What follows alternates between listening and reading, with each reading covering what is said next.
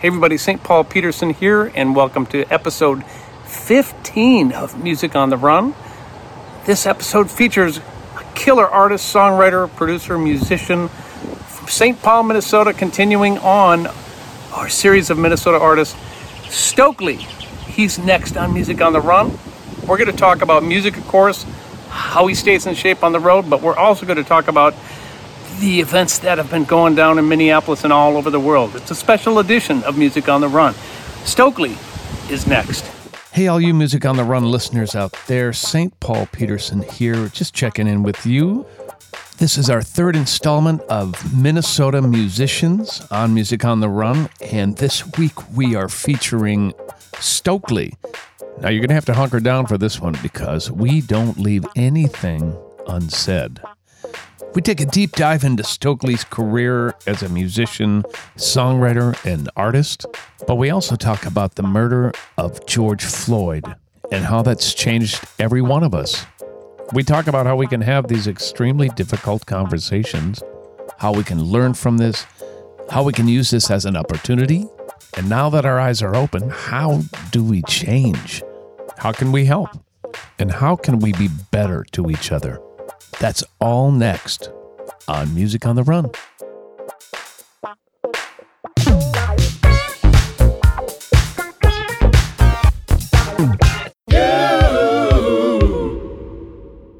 Hey, everybody, St. Paul Peterson here, and welcome to episode 15 of Music on the Run, my third Zoom interview here from the Peterson family basement. We've been playing music down here since 1958, and now we're doing video podcast, a regular podcast from here. And my next guest is an incredible artist and musician and friend who has been the lead singer in the band Mint Condition. He has an incredible, successful solo career with a number one already this year. Uh, and he's a fellow Minnesotan. Please welcome my buddy, Stokley. How are you, Hey, man? I'm good, man. How are you? Doing so good, man. Where, where are we finding you during uh, the, during this incredible Where- thirty where days? we would? I be but home? You know. I know. Where does it? Where is home for you? I was right, right here, right off in the uh, St. Paul area. Yeah. St. Paul. You St. Paul. There we go, man. St. Paul. You in St. Paul? There we Yeah. go. You know, I should actually move there or have an address there or something because it's, Yeah. otherwise it doesn't look good on the resume, right? Where do you live, Minneapolis? Oh, But yeah, wait a minute. well, you know, same thing. Twin Cities, St. Paul. Yeah, that's right. That's right. You got to put two together. At least get it in there. You know what I I- mean? exactly right. It's it's not a total falsehood. You know, I Yeah, can pull right, that off. right, That's right. Right. So Same you're not almost. you're not touring. We're I'm not touring. What's Yeah. keeping you busy right now? Uh, just basic life. Um, raising a family. You know, trying to get one um, child out of uh, high school. You know, so she's it's her senior year, and uh, trying This to is manage. this is her Yeah. senior year right Senior now. year, yeah. So she'll Wow. be graduating. Actually, her classes are done. They've done the online thing for the remainder of the year. You know, since this COVID thing came down on us, and um, yeah, trying to get them, you know, uh, into the next phase, whatever that is, because we got two viruses going on. so I mean, we're just trying to make One- sure to get her, keep their managed, you know, their anxieties, and you know, my young boys is, um, you know, they're doing they're doing fine. They're doing all right. Okay. It's uh, Well, we're Yeah. definitely going to get into that conversation down the Yeah. line because I, I want to know how yeah, things are. But Yeah. a couple things I want to talk to you first about. Yeah. Uh, you and I, we've known each other a little while. it's it's been a minute. It is. That's It's good. been some but- life. It's been some we- life. But we've uh, we've finally gotten a chance in the last, I'd say, ten years to play music with each other. Right, right. Sure, which has been a great honor and a pleasure for me because I've always been a great admirer of your music, your talent, your family, the amazing aliens Oh. that you all are. Well, you you played with Billy and Patty before That's you right. and I had a, play, a chance Yeah. to play. So for those of you listening, Yeah. P- uh, Billy and Patty are my siblings, and Yeah. Patty's an incredible singer. Yeah. Billy's a great bass player, producer, arranger, and they you did a record with her with uh, David Hazeltine and Yes. uh, oh. His- yeah, That's what I, I I see. I didn't realize how deep you are as a musician until I Mm. listened to that record. I was like Stokley's the R and B guy. I, I, I totally was. You know, that's what I knew because I didn't Well, know any yeah, better. I just didn't know any better. And I went, wait a minute here. and I heard all that knowledge of bebop and Latin and African rhythm. Man, Mm. Yeah. you're you're a great musician, man. Thank you, man. I have so much respect for you. It's unbelievable. Thank you. Hey, and then you and I get to go to Australia together. Um, thank you. First of all, that was amazing. A great experience, man. I've always wanted to go there. I mean, Melbourne was just one of my favorite. Definitely got to go back there. I mean, it was just, I, I tell people that experience is just amazing. You know, great city, great people. You know, it's just the, the landscape was really, it, it was a weird experience because that's like, I didn't know where I was. It was like, that was in the wintertime, wasn't it? Right? I It believe so, yeah. It was in the wintertime, and I'm sitting out at the park over there, you know. We get up, you go run, and then Right. I was like trying, and everybody else was, you know, Bean was doing something else, getting his coffee or whatever. And I'm sitting in this park on this little, you know, uh, just laying back. This is crazy. It's just like summertime. It was, it was like summer, springish, but Right. it's beautiful, amazing, amazing. Melbourne is now my Australian fans are going to be mad at me, but I love Melbourne because it reminds me of here. Very much, very You much. know, Very I definitely green, have a yeah. kinship with them. Yeah, for sure, for sure. So you grew up in St. Paul. St. Paul, the capital. Yeah, the capital. The So, capital, so yes. how does that affect you coming up as a musician? What are you listening to in the house? Well, I grew up primarily uh, um, with, uh, you know, Teddy. Well, go back a little bit. So, my thing is percussion, you know, hand drums and, and that kind of thing. And my parents uh, found out that I had a talent. At least it sounded like that, you know, to their ears. I'm beating on, you know, some antique bongos. My folks used to go back and forth to, the, to Africa, you know, and wow. exchange, you know, clothes and they give all their clothes and come back with these African artifacts and all these different things. So there was some bongos off the wall. Somehow I got down and started hitting what sounded like rhythms. You know, I thought that they didn't know what that sound was and woke them up. Like, what is that? Do you hear that? What's going on? And um, you know, it's like it sounded like somebody that knew what they were doing. So my dad happened to know a friend from uh, Panama who had this African dance troupe. And he brought him by. He said, "Oh, the kid can play. He's got good hands." So he took him with me, and my first gig was down at the First National Bank of Minneapolis, I think, where U.S. Bank is now. And I Okay. was standing on top of a chair playing bongos. I actually still got the uh, the actual uh, newspaper clipping. It said "Big Drum, Tiny Drummer." and uh, That's so so, I'm standing with my little dashiki on, shiki, Oh and um, man, yeah, so that's kind of how it started, man. And uh, from there, I started. Uh, you know, they had a lot of different uh, arts programs for kids when I was younger. There was this place I would go to called the uh, Inner City Youth League, and they used to have uh, programs for kids. You know, martial arts. Uh, you know, uh, visual arts would be their drawing. You know, of course, music. They had a recording studio in that spot.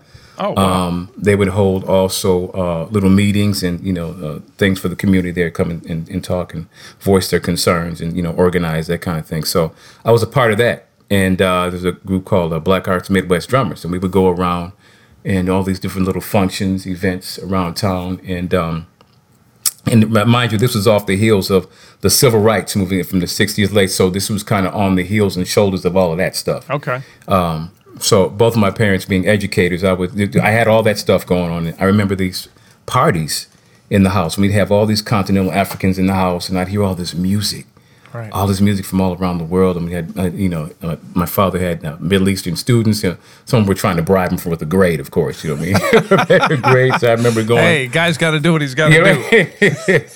he said that you know we we went to this uh, because you know as, as boys, me and my brother we love to eat, right? And he said, man, my father would tease me, you love to eat with your hands, and it was this Middle Eastern meal with chicken and rice, and the way they eat is family style, you know, Right. no utensils, Right. And even this, so that was right up my alley. I was like, oh yeah, so Right. But my, my pops was like, yeah, well, you know, that was kind of like they were trying to bribe me with the grade, but you know, it didn't work, Oh, of course. But so, classic. so I had all these different, you know, experiences and people and cultures and you know things Hmm. that I was exposed to very young. And the music definitely, at an early age, opened me up. And you know, of course, with all that stuff, I've you know onto. Uh, uh, my dad was a jazz aficionado. I heard all the great jazz drummers of the day. You know, from my favorite old schoolers being like uh, Max Roach, Art Blakey are my main two old school cats that you know had Okay. had it. You know, so um, Yeah. and of course, uh, great um, uh, uh, percussionists like Mongo Santa Maria, Mm-hmm. um, and um, I mean, it just the list goes on, man. I think some, some of the names are escaping me. So that's some of my background as far as that, and later on moving to like steel pan and you know, and all these things were just a part of my upbringing as well as you know, uh, the social thing coming up at the same time because I was very uh, much into that. You know, so I mean, at least I was exposed to it. I didn't know what it was at the time. I was just having fun. So right. So through osmosis, your parents are having hangs at the house, having so many different people from different walks of life, different cultures coming in. All this is coming down on this little kid. Right. And you're just eating this up. Yeah. Not only yeah. are you eating the food, but you're eating the musicality. Literally, you're, eating, you're, you're eating the culture up, and yeah. so this is what's this is how this starts to mold who you are. Yeah. As absolutely. a musician. Tell yeah. me about Cliff Alexis. Is that his name? Cliff Alexis. I want to hear about Senior. Cliff. Yeah, rest in peace. He just passed away last year. Oh, really, uh, and um, when I when I was out with the Revolution, matter of fact, and uh, so Cliff, I call him my second father because he's the guy that really helped mold me. Okay. Uh, not only as a musician, you know, whatever little technical skills I have as far as theory, he really helped shine me off, you know, Got and it. polish me a little bit. But he, um, amazing teacher, amazing man. You know, he just had a unique way of teaching. I met him in this uh, summer arts program called uh, Twin City Institute for Talented Youth, T City, and it was had held My wife went to T City for Did acting. She? Okay, see, yeah, that's what it was. Yeah. Wow. Yeah, and it was held over at No. Macalester College at the time. Yeah. I don't know if it was because I think maybe it moved at one point. Noah Levy, you know Noah Levy, the drummer. Yeah, He yeah. he went there with my wife. Is So right? obviously you're a little bit younger than us. But Wow. That is so cool. I had no yeah. idea. Yeah, that's crazy. Wow. And I, I went there. I think a year before I was supposed to, because I think you had to be a certain age. I think I was uh, eighth grade or something like that, and uh, or coming out of I was coming out of the eighth grade, I believe, something like that. And so I met him there, and um, my, somehow my father knew uh, Cliff's wife because I think she was in the community events and that kind of thing as well. Okay. So we met there, and um, I told him I played drums, and I kind of auditioned. I played a little bit, but although he already had a drummer in my head, a drummer that was there, and you know had a drum set and everything like that. So, of course, him being him and the brilliant man that he's, he's you know, I was like, I'm gonna play drums. I'm a drummer. He's like, No, I'm going to put you on this, this, this drum over here. I'm gonna put you on this uh, double lead. I was like, huh. I was just getting this new experience that I'm coming into with Steel Pan, this guy with Trinidad and with this funny accent and a really thick accent I could barely understand and you know. Right.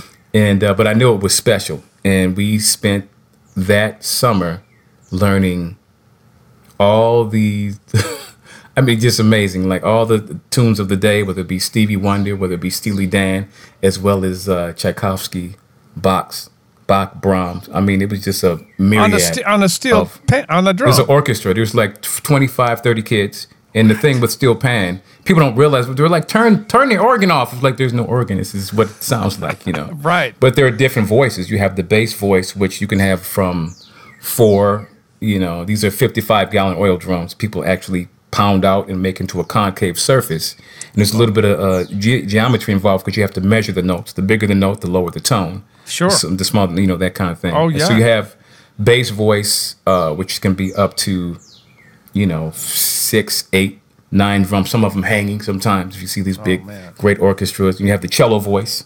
Yep. You have the guitar voice. You have the voice that uh, plays melody. You have the voice that plays melody and harmony. Uh, the double seconds and, and uh, double lead.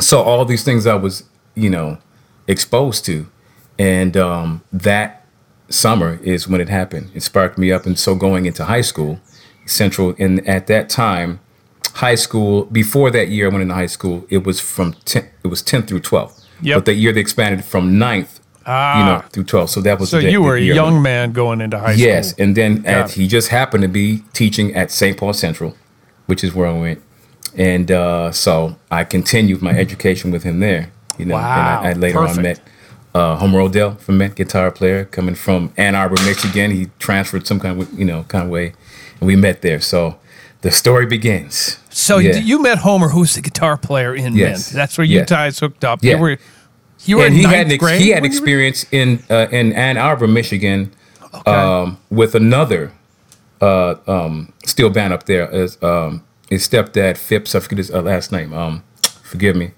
Uh, but so they had a steel band up there as well. So he already had coming with experience, and we come together, and you know, just amazing. You know, and that's that's where it started, man. But Cliff was the. Uh, he's just an amazing man. I just forever indebted to him, and just as far as not only musically but also as a man. Mm. When I got in trouble, he, you know, it's just like like I said, you have a. It takes a village, and he was yes. part of that village. You know. Yeah. Did you ever get a chance to go back later in life and thank him or spend time with him? Oh yeah, well I, I would go back and get my steel pan tune. Matter of fact, I spoke really? with him.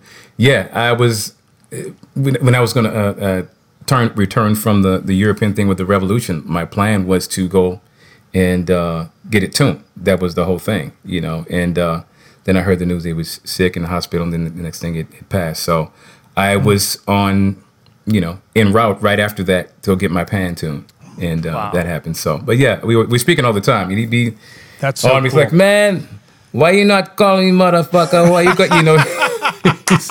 he calls me, you know, just because see, yeah. I mean, just uh, amazing. I mean, he had such a brilliant way of teaching. You know, I was also in concert band in high school, and right. he would um, the concert band uh, teacher would come to us like, "How are you teaching these kids?" I mean, he would take kids with no prior musical experience at all, hmm. none, and we're playing the most complicated pieces, you know. And he had a really brilliant way of he would take it piece by piece. It would teach you in phrases, you know, which I'd never seen anybody. He'd be like in no context.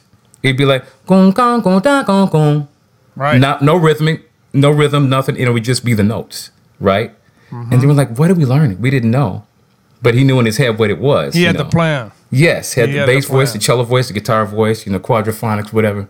And um, next thing you know, he'd be like, "Okay," so like it goes, and he'd play it, an example, and then he'd count it out. So we were like, ah, phrase okay. by phrase, and we'd build this big monster of a of of a uh, arrangement, whether it be you know pop music or whether it be classical, whether it be jazz, you know. Yeah, amazing. Sounds like a great man.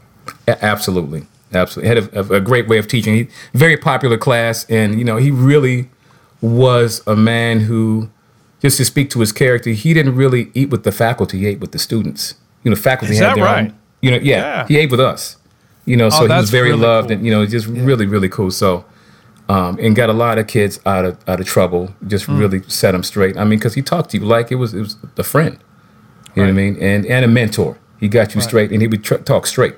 If you had to cuss, he's like, "I don't care. You say you you tell your mother I cuss at you. tell him, tell him come here." Yeah. like what you know? Yeah. You'd be like, and we just loved him. Yeah. Just loved him, man.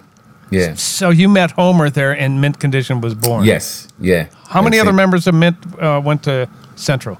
Everybody except for Rick. Rick's from uh, Chicago. Came from uh, Chicago, I think 85, 86, something like that. Okay. But everybody, you know, Larry was the first one to come out of uh, Central, and then uh, me, Odell, Jeff, and Keri. So, so does it come out of the Pan band, or does it come out of well, just hanging no, out? How all of us. Work? Well, it also well, so at Central we had a, a magnet arts program. So they had like an acting class, they had a okay. uh, steel drum class, they had yep. um, a recording studio there, and this guy named Ben James used to run it. It was the uh, the instructor over there, huh. and um, so we all were involved in that class. You know, so we had you know, me and Odell met in steel drum class, but we also had a um, had the recording arts class as well. So Keri was involved in that. Um, so by this time, Jeff, you're playing. You're playing traps, right? You're yeah, I'm playing, traps. traps yeah, yeah. Okay. A lot of stuff. I mean, back then, I wasn't. The whole singing thing came. That was, you know, I was more comfortable. I've been doing drums longer than anything. I got it. You know, the different styles and all these different bands, different genres and whatnot. Mm-hmm. And um, so uh, that, yeah. And in high school, that's when I discovered whatever I had about my voice. You know, in the recording studio. So I started multi-tracking myself. Right. And uh, Odell he's a naturally gifted um, engineer. Just Odell it's in him. Wow. He just knows how to hook shit up. He, you know, he's just okay. He, you know, so he's, that, he he's that guy. He's that guy. Got you know, it. so I didn't. Um, I learned more from him than I did the actual instructor. To be honest with you, so really? he was my instructor basically. You know? Got it. So you were hanging hard with him, and then you start. Did you actually form the band in high school and start playing out? Yeah, well, you know, uh, you know, when like to go back to Odell, so he would say, man, you, I would do the, put these together, these little songs and everything, and they're pretty much Prince inspired. Like the whole falsetto thing was really funny. Oh, yeah. and uh, I know you got some of those. oh my god, it was a ton of them, and they're hilarious too. they are hilarious, and uh, so we, he was like, man, this sounds great. I've never, you know, no one's, I haven't heard anybody do anything like this in here in the class. So um, I was like, man, I would hear myself multing these vocals. I put a little drum machine, a little bass part, some chords, and you know, Right. just start, you know. But it was only four tracks, you know. So I mean, you bounce Yeah. the three tracks, and then you, Oh, yeah. you do the, you know, with the vocals on it, that kind of vibe. Oh, So. I discovered kind of my voice there, and I always was a person who would mock my family. You know, just you know, Al Green was the guy vocally who was because he was so many different people inside of one man. You know? For I sure. love that. So, Yeah. um, but I was pretty much, and we put together, you know, there's another uh, gentleman um, who played bass in high school, and um, we just started getting together, and it was kind of Mm-hmm. like a, a, a little iteration of what of me and Odell's journey together, I should say, because everybody else just kind of fell off. And uh, just kind of lit our fire a little bit because I found out he played guitar. Odell's Right. like, "Oh, you, you, you see, he had a guitar," and like, "Yeah, man." And at that time, it was funny because he was playing on one string. He would solo What? on one string. Yeah, he was. What? yeah, he played on one string. he would solo on one string. It was funny. But So, I he mean- killed it too. I bet you he it. sounded great So, on one uh, string. And he didn't have he, he didn't play with a pick. What? Yeah, he didn't play with a pick at the What time. is that so- about Minneapolis guitar players? Bean doesn't play with a pick. Just totally original. Is all I can say. Just Because I can remember being on stage going, "Odell, I need a pick for my bass," and I don't think he ever. I don't. Does he? Does he play with Well, a he pick? don't use now? a pick now. Yeah, he uses He does pick use- now. okay. Yeah, but when he started, he would use his fingernail and he tried to grow his fingernail. Really, I was like, man, that is Wow. the craziest thing. And he had, uh, it was just amazing, amazing. So, but we had our, our little bands and stuff we, we played with, and uh, a band called Rampart, Okay. and then uh, which was a street in in uh, famous street in New Orleans. You know, my father gave us at that name. What about Rampart? You know, and um, yeah, then there was another uh, couple of iterations. We had a, another know, Dream Team or something. It was like kind of a funk fusion thing. So we were playing all the the latest uh, uh, Crusaders shit. And, Oh, sure. And, uh, you know, um, Jeff Lorber fusion, and you know. Um, Stuff Mahavishnu, with all that kind of inspired, you know, uh, weather report kind of stuff. you know? Mm-hmm. Oh yeah. So yeah, we had that phase, and you know, later on, um, in mind, I was playing drums. There wasn't a lot of singing going on Okay. then at that point, um, until I don't know what it was. There was a couple of people at that point. You know, every band I played in, we pretty much rehearsed down in my mother's, uh, my uh, parents' basement. I And understand so- that. That's where I am it. now so there you go. You you, you know I the deal, understand you that know. one. In the whole multi instrumentalist thing, which I mean, I'm, I only claim drums, but you know, I was just came from more curiosity than anything. Yeah. Because all the instruments were left down in the basement. You know, so That's that's how they do it. They planned that out. You know that wasn't by you know? accident. you know, so I mean, it's like, wow. So when I'm done, I'm done practicing the drums. What was that thing that lick you were playing earlier? I pick up. Oh, okay. Just kind of, you know, what was the thing that was happening? Oh, okay. Yeah, because you play everything. You play I, keys. I play at it you- enough to make shit up. You know what I mean? Songs and I resemble you know? that. You know. Yeah, but you play bass, you play guitar, you play keys, Enough. you play drums. What am I leaving out? That's that's enough. I mean, Okay. I, I think and I've, I challenge myself where uh, I think any instrument or anything I pick up, I got at least one song in me on it. Whether it be harp, I'll figure something out. And I'm sure you're the same, but you know how Right. it is. It's by your ears, like, oh, you can figure something out. And yeah, so. Know enough to be dangerous, right? It- yeah, yeah, that's enough. That's enough. The, the, the, the real people who do the real damage, okay, let me let y'all really Yeah. with that. So, you know, That's yeah, I get real bass players, you know, y'all Oh, do what you got to do, you know. right. Get in I, it. I understand. Get in it. Yeah, man. So, how does this this relationship with Odell turn into uh, Mint and what we know as the So- beginnings of Mint? Okay, so we had let me let me uh I gotta use my brain here. Go back in time in the way back machine. Sorry about that. no, it's all good because I discovered stuff that I even haven't thought about in a while. Or, you know, Right. So the iteration of another iteration of Mint was something where um we were doing like the funk fusion thing, right? Yep. And I remember we did a we did a performance at and forgive me if I come in and forget some things I'll, that I'll be adding along the way, just because No, I'm, that's I'm, like, fine. forgetting about this. So I have, We're you just know. hanging. This is Yeah, what so, this podcast um, is. what happened was um so we had this iteration of this funk fusion thing and we did a uh, gig at the um, martin luther king center in st paul Okay. and uh, it was really funny because i said the whole minneapolis thing was going on and Oh yeah.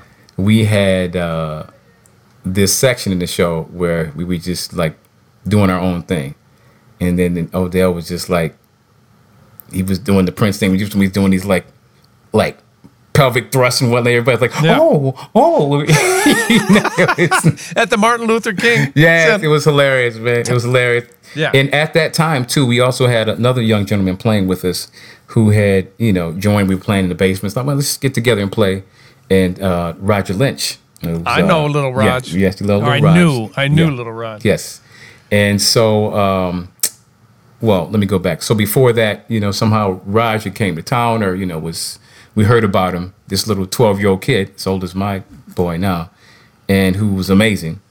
Mm-hmm. And he came in the basement. It's like he found out I had this little Moog that I brought from um, Torp's Music in St. Yep. Paul. Was a popular uh, store Oh yeah. and uh, uh, it was owned by this lady named Cheryl. And Cheryl played in this group called Shangoya, you know, who Oh, I used yeah. to go and watch, which Cliff Alexis Sr. was a part of that.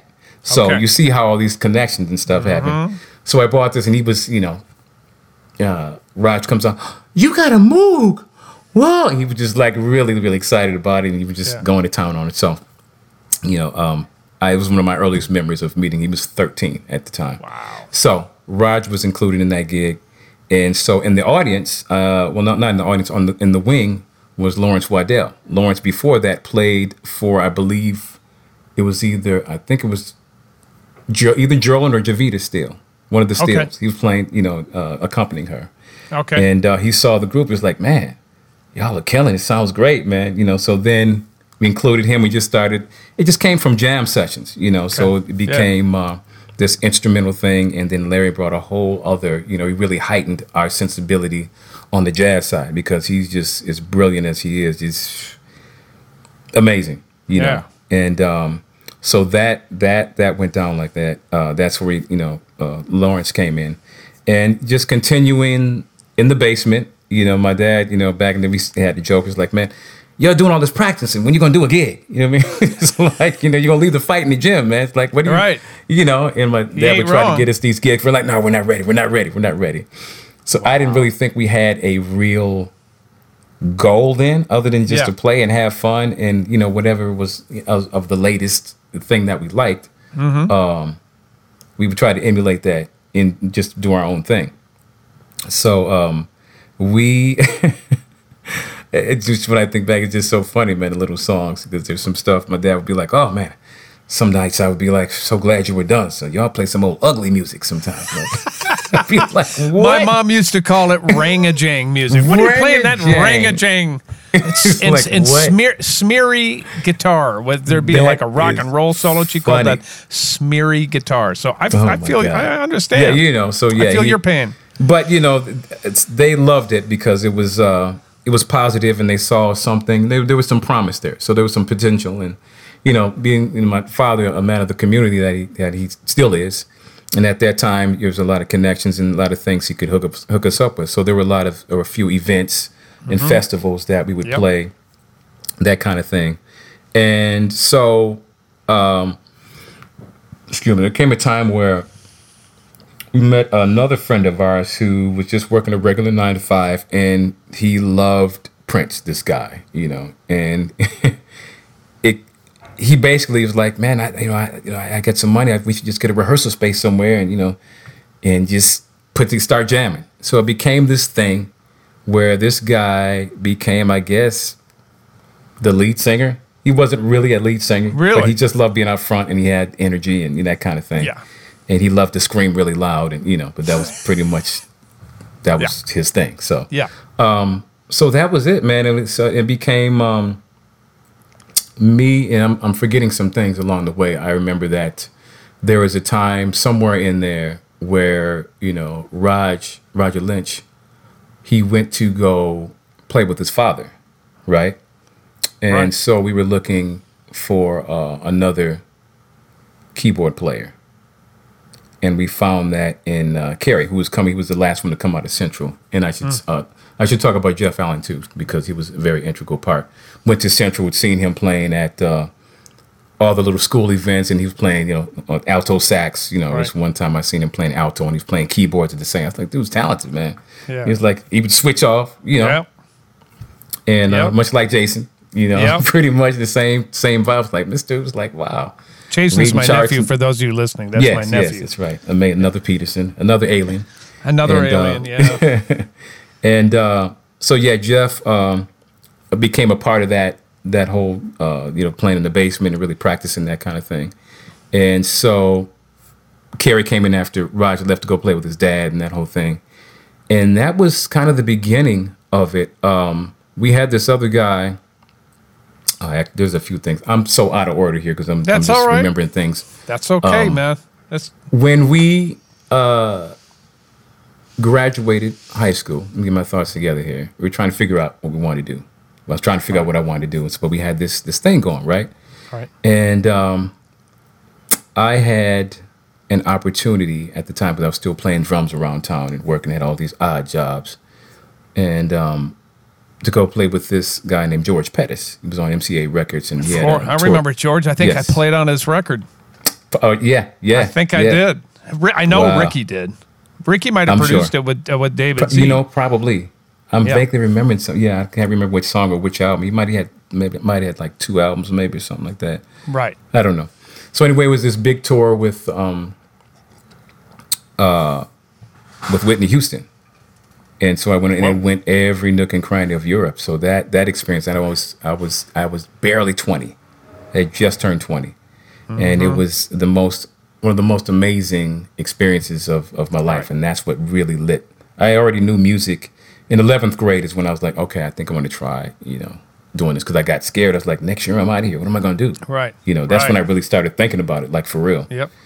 And uh, so I didn't go to college. I remember going to Northern Illinois University and uh, where Cliff Alexis actually went after graduation. You know, he, he left Central High and went there.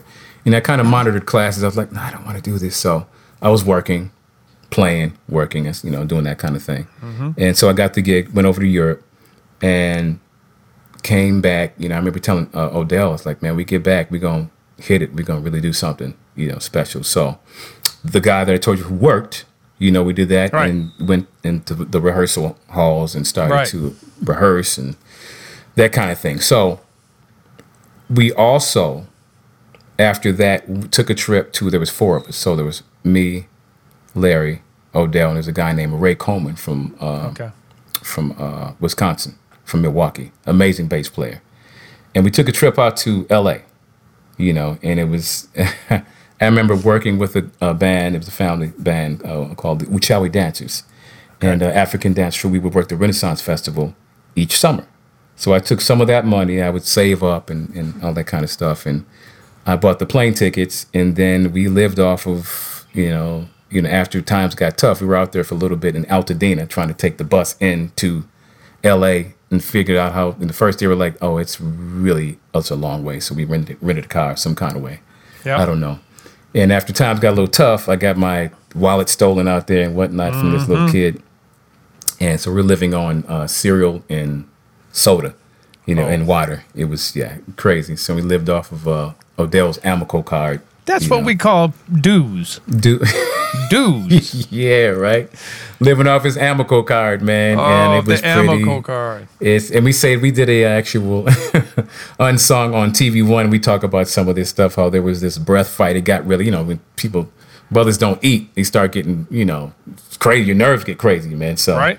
there was an actual breath fight, you know, because one guy was like, "Stop breathing on me." Said. It was, it was just You really gotta be kidding me. No, it was like serious and it was funny as hell. I was like, "Oh my god, what is going you, you on?" were you were you were living together too long. That's Yeah, yeah, pretty much. too We're much all in the same anyway. house. Yeah, it was crazy, Yep. man. So um, we get back to uh, Minneapolis, St. Paul, and we're, we're continuing to practice and everything. And so Ray decides, and at this time again, the whole Minneapolis thing is going on. You know, Jesse Johnson is jumping off at this point. Uh, Mazarati's jumping off at this point. You know, Right. Um, and so there was another group. Uh, there was a bunch of different groups around. So Ray Coleman decided like to go play with one of these other groups, right? And we're like, okay, we were a little, you know, felt a little dejected and, and whatever, a little down, depressed, whatever. Right. So we're looking for another bass player. We go down to this place called. Oh, I'm looking out the window because I couldn't really get in, or maybe I did. I had a fake ID. Actually, I did get in. And that's so yeah. So Me too. had a fake That's a whole nother story, man. Yeah, and I went in and we saw this guy with this these uh leopard skin. You know, back in the day, it was the look. You know, Oh, yeah. leopard pants and the you Oh, know yeah. little shiny rayon. You know, a suit jacket, whatever. My whole back wall's You- filled yeah, with those kind of outfits, by the way. I understand. Yes, you can the pajama look and all that. Yeah, man. Oh, yeah. You know, we had. Guilty, We had- guilty. Yes, yes, yes. And so, um, seeing this guy killing it, you know, playing bass, and he was singing singing background, singing lead, doing the splits and spinning. I was like, "Ooh, what? Who is that dude?" It's Rick Kinchen. Oh, Yeah, Rick Kinchen. I was like, "Wow, what the hell, man?" he's serious. and and uh, it's like, yeah, we we can need we need we need to, we need to get him. We get him. So that was the beginning. You know, that's how pretty much I didn't explain it all the way. Right, everybody's you know, no, but that's fascinating how the, all those yeah. different elements yeah. come together. And now we've now fast forward a few years and tell me how that connection with Jimmy Jam and Terry Lewis come into play. So okay, it meant we never did. Uh, we weren't really a cover band. So Okay. our, our shows and, and gigs and performances were pretty limited to uh, you know festivals out you know uh, little events here and there. Uh, showcases was our thing. So we were always trying to showcase. At the time you know the thing was like man you get you an investor man. Get some equipment rehearse you know that whole vibe. And so uh, we were always rehearsing and uh, we had a showcase for it was down at the police depot in uh, fourth and fourth in minneapolis at the time. It was on in minneapolis uh, and um, we were rehearsing there and we had we were managed at the time by Sylvia Payne. Sylvia Oh, Payne. was wow. yes, yeah. Sylvia Payne managed. She was André Cymone's uh, sister, and if everybody was known, André Cymone, of course, was played in uh, Prince's early bands, who came Right. out, you know, and then went on to do amazing things on his own with solo Yeah. records and production with uh, um, Jody Watley. Jody Watley. You know, just amazing and on and on, just amazing. If you look him up, André Cymone, amazing, just pff, amazing human. He's Bassist, come. I'm gonna get him yeah. on the show too. Yeah, man, amazing. That's kudos to him. So I mean, and I have ties to his family as well. And um, yeah, man, we uh, oh my goodness, where was that? We we talking so um, You just did your showcase at the yeah, police show, station. so the showcase, yes, with Sylvia, and then um. I was actually listening. I was I'm like, because I started, I'm like, oh, I got to talk about, yeah. Yeah. Yeah, so um, we, she invites Pete Rose down to the rehearsal Really? space. Yes, invites Pete Rose to the rehearsal. I want you to see this band. You know, we were rehearsing and, and that kind of thing. And uh, so, hold on, before before I get there, so pause for a second. Um, I with this band, so that guy who was footing the bill for the for the for the group, right? Right. At some point he was like, you know what? I'm just gonna. Uh, you're better off without me. You guys, you know, go ahead. I'm just gonna chill back. I'll keep playing for the for the space and everything. Oh, cool. Just you know, when you all make it, come back and get me, kind of thing. You know, that kind of vibe. And I was back singing and playing drums, Oh. which I was fine. I I loved that. That's Right. what was my thing. I love doing that, and just you can kind of you know hold the pocket and you know make it exciting, you know, and just kind of play referee from back there. You know what I mean, quarterback or whatever. And um, so then I was like, well, who's gonna sing? It's like, you know, Stoke, why don't you do it? You know, you got. I was like, all right, cool. I love singing. So that was like, okay, right. get out there. Get That out the there, ch- and I, you know, I love, you know, dancing and acting the fool, and you know, entertaining that kind of thing. So I, I didn't realize that all the things before that had prepared me for that role. Of course. You don't know, you know, until you No, get you there, don't. and you know, I just, I'm like, okay, cool. I love to dance. We make up our little choreography, and you know, that kind of thing.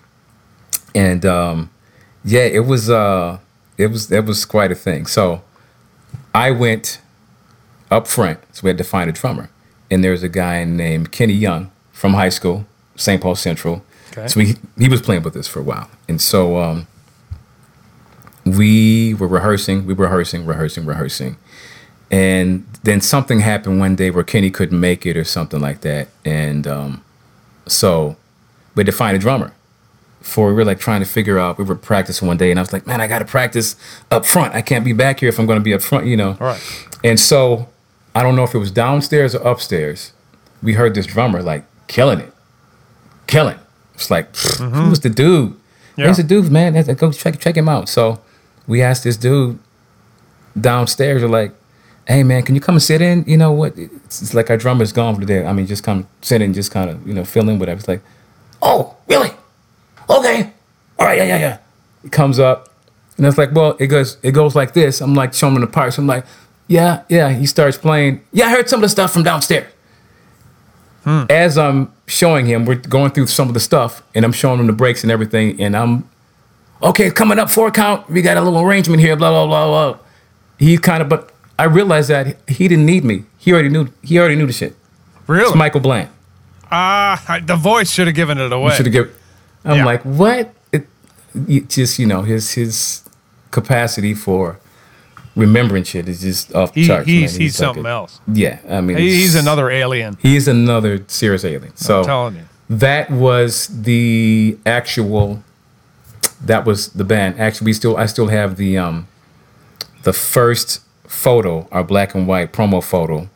Uh, when we are going for the deal, with Bland in it, and that's uh, No way. yeah, got the the promo. This is new news on me, man. I did Yeah. not know that. Yeah. So he was actually a part. His name was actually written in one of the contracts. You know, we had No yeah, kidding. Yeah. I don't even know if he knew that, but yeah.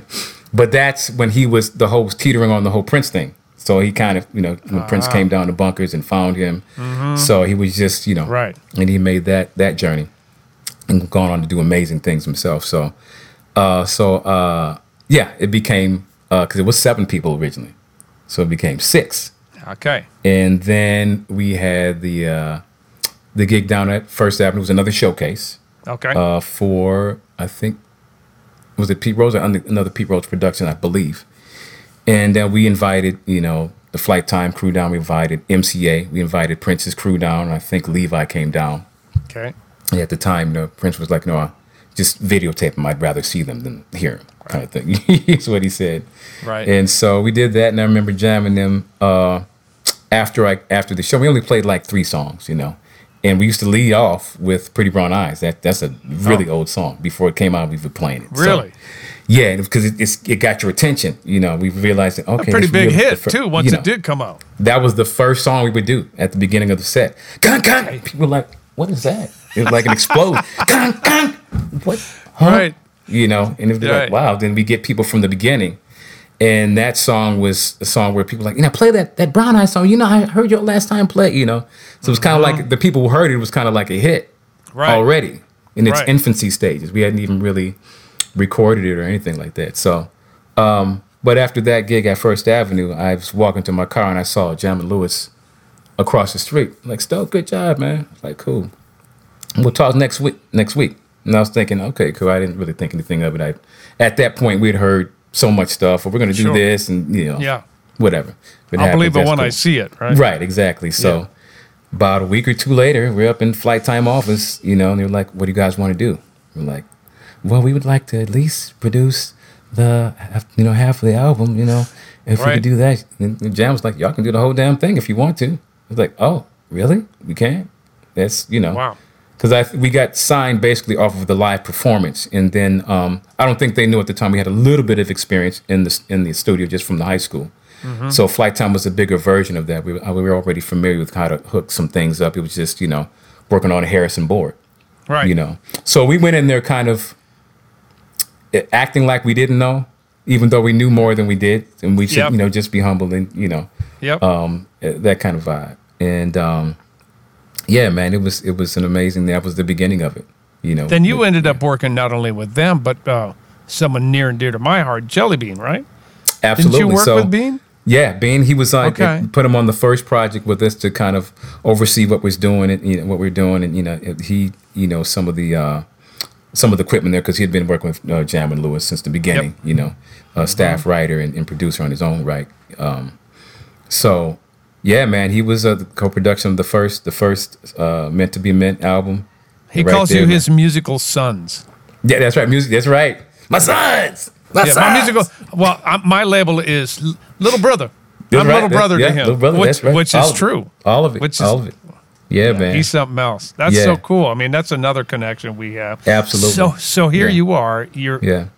young kids. You're what, 20 maybe? Yeah, but so we it was like 23 when it hit off. Yeah. That's still young. Yeah. Then you come out with um, Pretty Yeah. Brown Eyes. Pretty Brown was, Eyes, that yeah. your, was that your and first that was the hit? second single, by the way. was se- first- okay, second. Yeah, it was. A, we had a song called "Are You Free," which didn't do too well, so we didn't get freed from that. And Uh-huh. uh, the second one came Right. And uh, yeah, the second one did. Uh, it's amazing. That we actually went up the charts and we started to, to see it stall.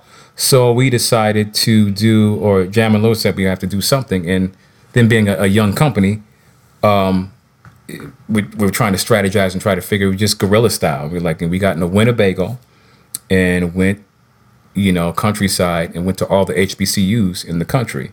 Okay. And we had them put together. Whoever has like the best video that they can make off of the song will win the video. There'll be a chance. I mean, uh, they'll they will mail in somehow they mailed it in or you know some kind of way. It was a contest where they did a video and then they um, we were in it and that kind of vibe. So um, that really was attractive for students. And we went around and we played and we gave like a little symposium afterwards. You know, talk about our experience and, and how we got there and everything. And it just started rising up the charts. So WHUR, that part of the country, uh, the DMV, you know, uh, DC, Maryland, Virginia areas have always been like near and dear to, to, to our heart, to my heart, to Mint's Right. heart, and also in San Francisco, there is a um, I think it was KBLX. Those two are the ones that kicked it off for us. You know, really believes you know they were they've been day ones. You know, aside from of course here at home, KMOJ and the, the local folks, but outside of, the course. cities, you know, Right. yeah, so that's how it kicked off, man. And um, it's been a long, long road. Long What a road. ride you've been on. Yeah, man. And, What and a I'm ride. thankful for each moment, each each person we've met, each Think of the lives you've touched, man, through your oh, music. Oh, man. How, how beautiful is that? Yes, amazing. Amazing. I can't, I can't That's why you know. we get into this, right? Right. Yeah, Really? exactly. I mean, the, the feeling that we got from it, it's like, I want to do that. Absolutely, man. We felt it, and you know, being able to pass that on, and it's it's it's so amazing now to see that music at its most basic right now can, can really heal. I mean, look what's happening right now. We're in this this COVID thing, and it's like this is the thing that people are turning to. You Oh, know, yeah. I mean, because at the end, it's really basic to feel better, to inspire.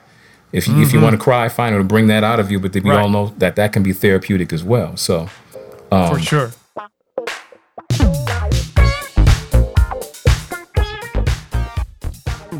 Hey, everybody, let's take a pause from the interview because I want to talk to you about a couple of things. Number one, if you like what you're hearing or seeing, do us a favor at Music on the Run. Please share these links. Please give us a review. Tell your buddies about us.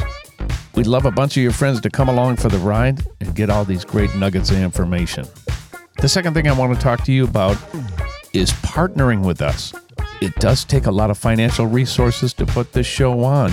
And if you'd like to help us out, go to www.patreon.com forward slash music on the run podcast. That's patreon.com forward slash music on the run podcast and it will explain how you can help us. And of course we've got some great incentives on there as well. Early access to podcasts and videocasts behind the scenes footage and great music on the run merchandise. Go check it out. Now back to our interview for sure this is a, an amazing, amazing uh, field that we're in. Very competitive, and it's it's it's tough. You know, as an artist. not every day is uh, uh, the number one hits Yeah, most days there are it's not. there are a few days Yeah. in between where there aren't necessarily some hits in there. Now. That's why you celebrate so hard when there is one, because you know most people don't get that. So if you do, you know, and we've been doing it long enough. It's one thing, of course, to get in. It's hard to break in, and there's levels Uh-huh. to it. And then once you get in, you're trying to stay in, and when you're you're trying to stay in it so much that you have some success, and once you have success, you're trying to repeat that success, you know, and then while you're repeating that success, you, you- you're trying to reinvent yourself, Yeah. and it takes time. So to last, it's it's a marathon, as they say, not you know, it's not a sprint. They well, say so. most of the time, some people get in, get out really quick Yeah. by no Yeah. uh, fault of their own. It's just right. the, the nature of that. Yeah, You, all that. You and the fellas have been very blessed. But first of all, you're great musicians, so that it doesn't surprise me that you're you've had such longevity. Mm-hmm. That's cool. And now, first, of all, let me mention a couple of things. So you sent me, you send me swinging. What kind of man uh, would I be? So many charting records, so many gold records. Mm-hmm. You toured with Prince in 2010. The only reason I'm going through this list is because you and I have some some other stuff to talk Yeah. about. Um, tell me a little bit about. You got to tell me a little bit about touring with Prince because I know that must have been pretty absolutely. man. incredible. I mean, uh, one of my many people's musical heroes, definitely my musical one of my musical heroes because he was here. You know, for everybody else, they see him, you know, but I mean, I actually, like Michael Jackson was in our life, in, in, in my life. I felt like Michael was always there, literally. I mean, on the, the Jackson, you know, the Saturday cartoons. I mean, we all Yeah. wanted to be, it's just like, and from black folk, it was like, man, to see you represented in that way, did with just everything. It was Right. like amazing just to see that, and you just felt a sense of pride and a sense of belonging, a sense of like, wow, this is great. This is just excellent, you know. Uh, so that was there, but then it was still kind of like, that's way over there, kind of untouchable. Prince being from here, you actually, I would actually see him out. You know what I mean? Before he, I remember going to a movie one time. with My dad, my dad at some point thought I was old enough. I must have been fourteen. We went to a Richard Pryor show, and uh, he's like, "I think you're old enough to take it. You're you're, you're good. You're you know you're a good kid. You you know you Yeah. can put it in context." So Right. we went there, and I can't remember which one it was, which special we had it out at the time, Richard Pryor. And I remember hearing this laugh up from. You know, I'm like, what is, and I seen this afro. I'm like, what the hell is going to, it Oh, was yeah. loud. I mean, it was a loud laugh. I was like, Yeah. what? And I remember coming out of the movie theater, I'm like, oh, that's that guy. He's got, he's the one that's got the song, the, the soft and wet, you know. I, I was aware enough to, I was like, Yeah, man, okay. that's, I think that's that guy Prince. And I was like that, like, oh, okay. So that was, we got a kick out of that. And then see him at various, they had the, um, uh, the thing over north at Spike Moss is a community activist, uh, Okay. organizer. Then they had this thing over at the Phyllis Wheatley, you know, community center every year, every summer. It was the the the festival, music fest. He used to give and he'd bring the Dash Band and all these different national acts. Oh, cool. Amazing. And uh, Prince, you know, it's when Andre was in, in the band at the time. Mm-hmm. And it brought him there, and, and they, I remember them driving up in this Volkswagen van, you know. And I think this was like maybe first, second CD, I don't know, or album. And uh, so, I mean, just watching his growth, you know what Yeah. I mean? How he, what he morphed into was just amazing, and it felt that felt like it was it was touchable. You know, it wasn't untouchable. It was somebody that I, I didn't know him personally at the time, and um, but just to see that was just like, wow, this is something you could really. I, I I'm totally inspired. You know. Um, so later on, flash forward, like I think it was 1999, and mind you, you know, a lot of his the musicians we've had we've had out the year, I've knew of them, and you know, we would speak through him. You know, we know of him, of course, and you know, he knew of what we what we do, what Mint does, and um, he was doing the Love for One Another concerts at the time Oh, out yeah. of Paisley. So we did one of those. He invited us to play, and it was the actual first time I believe that we actually met, formally met. So we would Okay. talk like, yeah, I've, I've been hearing so much about you all, and you know, blah blah blah, and you know, Mm-hmm. and uh, before that, I he would you know talk shit and rehearsals like, Mint can't do this, and you know, in the back we'd hear certain was things, him. you know, That was his deal, though. Friendly you know. competition. Friendly competition, yeah. Oh, so I yeah. mean, but it was fun. It was like we got a kick out of that. But we would hear stuff, you know, like either Morris would tell us stuff, or uh, you know, or you know, Mike would tell me certain things. You know, it's like okay, all right. Mm-hmm. And uh, so, yeah, that was the first uh, formal. I think it was 1999. We did that, and then um, so I would see him periodically. I'd be playing gigs throughout the cities, and you know, he would come out and say, you know, to have somebody reach out, you know, where Stokley playing at today, and come out and actually see see me play Yep. drums and singing and that kind of thing, and be throwing rolled up dollar bills at my head, and I'm like, what, what is going on? what is it? Is that what? Hilarious, you know. I hope it was a hundred. Yeah, hundred dollar bills. A hundred, yeah, yeah. It was it was a lot of them. I was like, what? the- Keep them coming. Keep it coming. Oh, come on. All right. Yeah. Tips, welcome. You know, we'll Yep. work for food. Amen to that. Yes. You know, so um, after that, man, he would um, invite me. Just started, you know, calling me and um, just to hang, you know, just to go out and talk or whatever. So, which was really Wow. cool. And uh, I really, out of everything, even the shows and everything, those were great. But really having those moments alone with him, just Mm. talking about life or music, you know, or what I wanted to do, was everything. You know, Right. his philosophy, music, what he's, you know, just everything, just just hanging, you know. And um, when we did like uh, he did the, the the residency at the Forum in L.A., he invited us out, and we did that. That was amazing. We played, you know, Columbia, South Carolina. Uh, of course, some some dates in in um, over Europe, which were really really great. And he had some other had some other gigs lined up for it. I mean, he called, called us a few times where we couldn't do it. It's like you know, he's thinking like, "Can you guys play next week?" So we Right. you got to give No, us a little bit more. Like, dude, we're, Yeah. we're in DC next week. So, I mean, you know, that kind of vibe. But I'm just amazing being out. And he was, uh, we played one, the concept over in Europe when he did, um, it was me, uh, not me, the- us, Mint, Larry Graham, and Prince, right? And he was like, I want, I don't want the music to stop. You know, I want you all to go on. And then as soon as you stop, you know, Larry comes in, the music won't end. And then when he stops, I'll start. It was continuous. We're like, how's that going to work? So, of course, his whole concept of, you know, we got to share equipment, of course. So, Yep. which is what we ended up doing. And uh, it somehow it worked. No And kidding. I remember when we came off stage, you know, we were playing this song. Uh, have a song called Nothing Left to Say. And we do this little uh, keyboard vocal cadenza at the end. And we're going off and doing doing this stuff, you know. And um, he comes afterwards. I'm getting, I'm going back to his dressing room. It's like, yeah, Prince wants to see you in your room, you know, right away. He's like, oh man, he was hopping. Oh man, that was great. It's like he said, did you leave any notes for the rest of us? I was like, oh, you're a hilarious man, you know. And I think this was the time where he had had some hip problems, and Okay. um, as I think you can see, he started playing more guitar at this time, right? Or before that.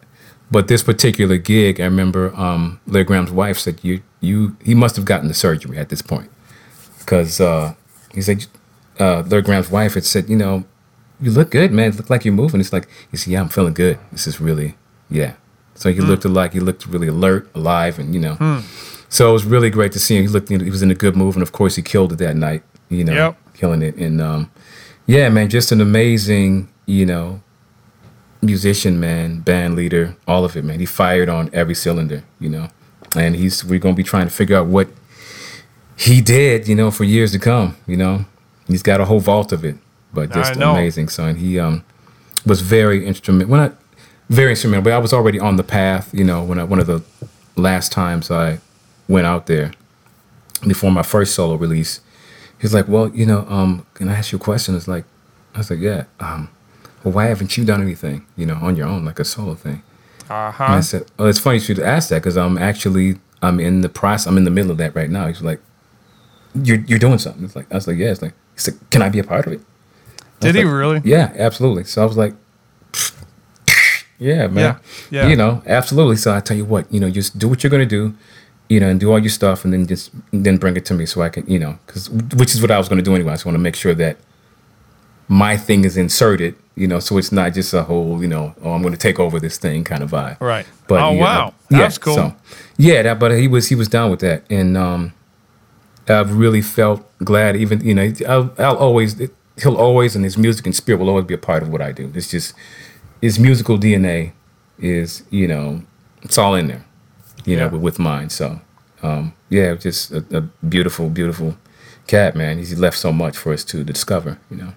Yeah. So, uh, and as we move forward into 2017, Prince had passed. Yeah, The revolution got back together. Yeah. 2017 was a big year for you because you released your record Right. True. and True. you got asked to fill some pretty big shoes Which by was going crazy. on the road with the Revolution. That Tell was- me a little bit about that. Yeah, so that was really crazy because first of all, I was like, you can't be serious. First of all, like, that was just a timing, weird. timing. Yeah, it was a weird ask. And I actually, I think what happened was I had heard about it through my management. And I said no, but I don't think he told them I said no. I think That's, that's, what happened. managers are for. I, that's what. The, yeah, I, I'm pretty. I, I said, and I was like, "What am I going to do with that?" It was. I was too close to it. yeah, that, of that, didn't make. You know what I mean? I, it just didn't. I was a little.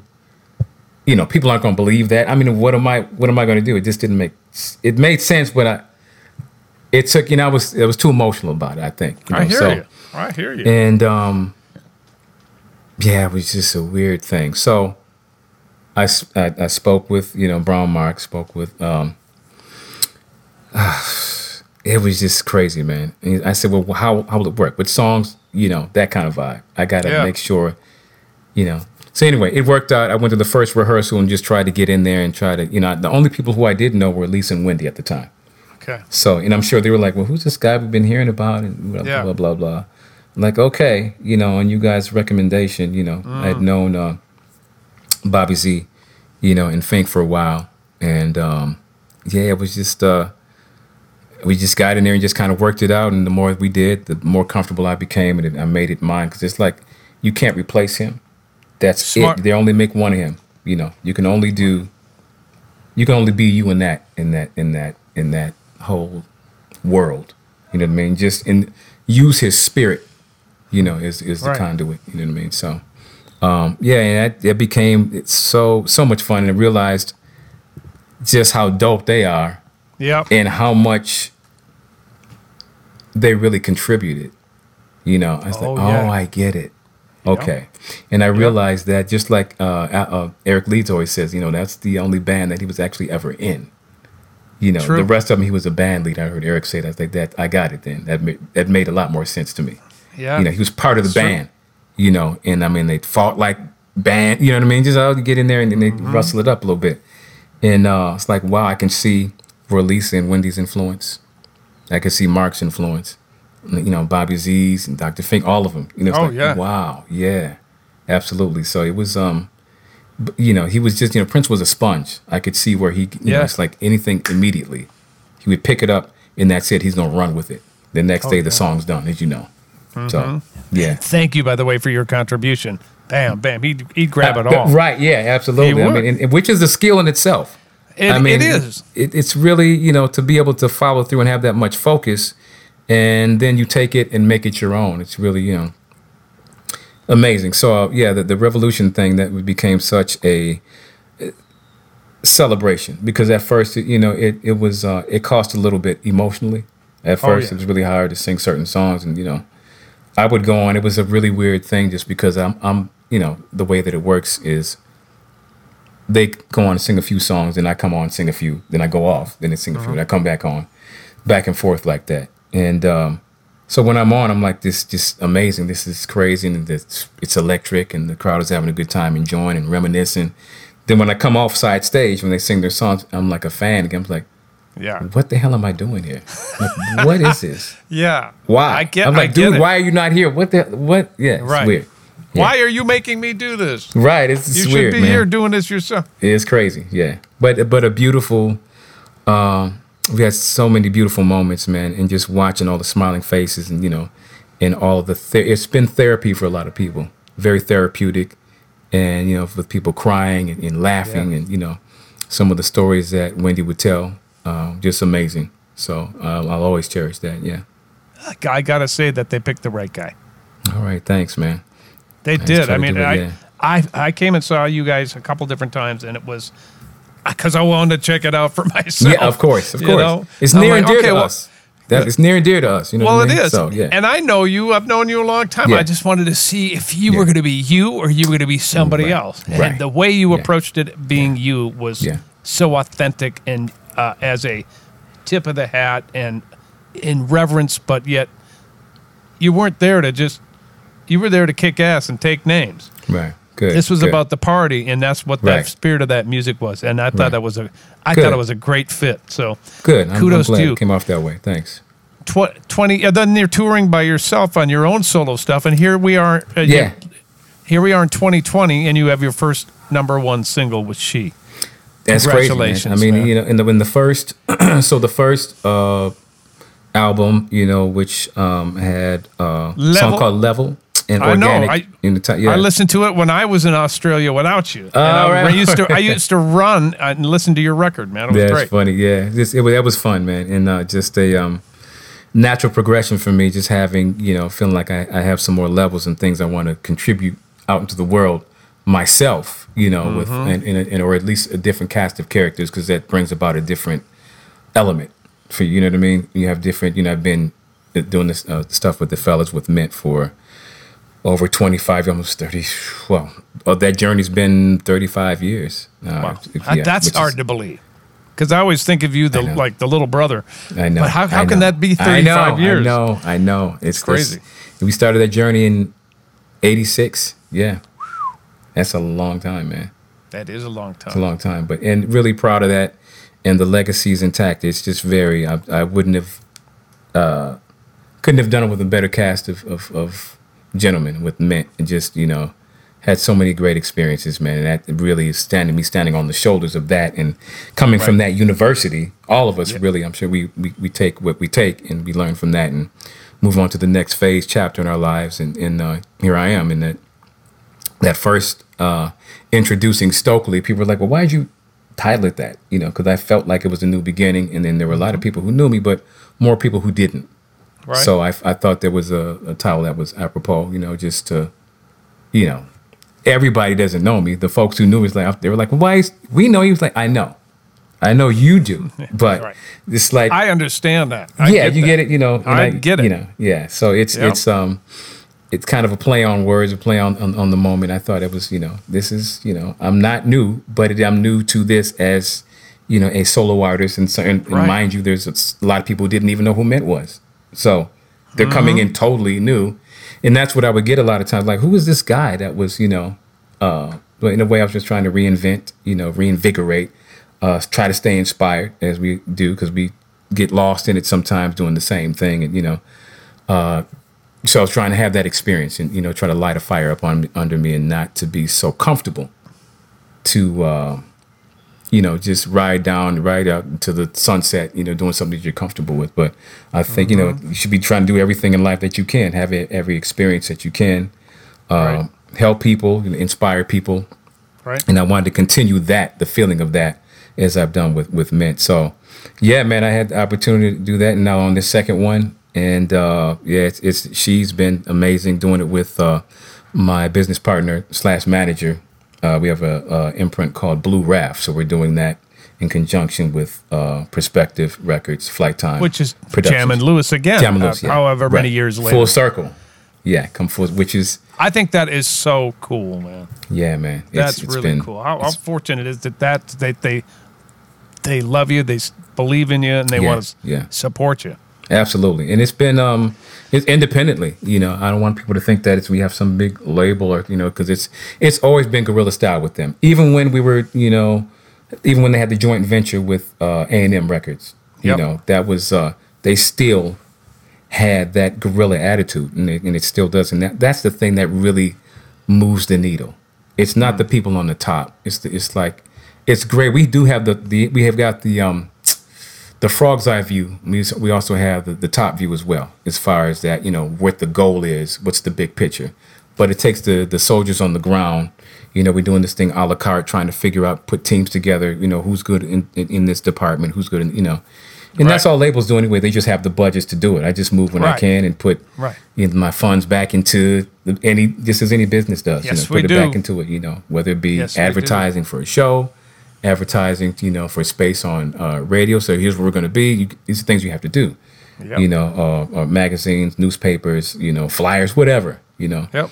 and uh, yeah, so here we are, man, and uh, it's it's great when you can you know get that kind of um, have that kind of success, and I just I feel like it's successful anyway. Me being in this thing for the number of years that I have on the level that I have, you know, sure it fluctuates as we know as Yes, it artists do, and that's just part of part of the game.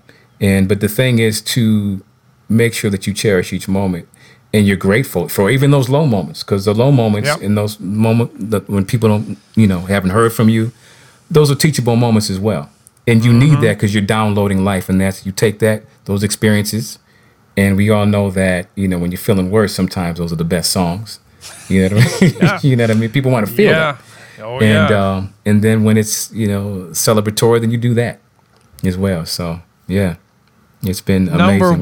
one record, man. I can. I Yeah. got to tell you, man. I know how busy you were, but I was like, congratulations, man. Thanks. It's Yeah, just so man. cool. Really. Yeah. It's so, So it's- fun to see that for you, man. Especially at that stage of our life and the stage of the, Yeah, of the man. game, it's- man.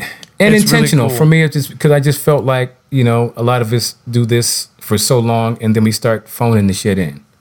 You know, so I really wanted Right. to recommit myself and um, with the, the band that I have, amazing band. That's just all of them is just great, and um, they uh, you know with with Ashley Commodore, Brandon Commodore, Lindora Mm-hmm. Turner, and uh, Johannes Turner, uh, Jo- Johannes Toner on bass, and uh, Dave Billingsley on keys, and um, Jess. Jesse Larson, Yep. the Jesse Larson. Yeah. I'm just amazing Yeah. cast, man. So I mean, they're they're they're they're in the pit with me, man. So I mean, I'm just feeling I can only the fire that I have. I try to pass that on, and we all have it.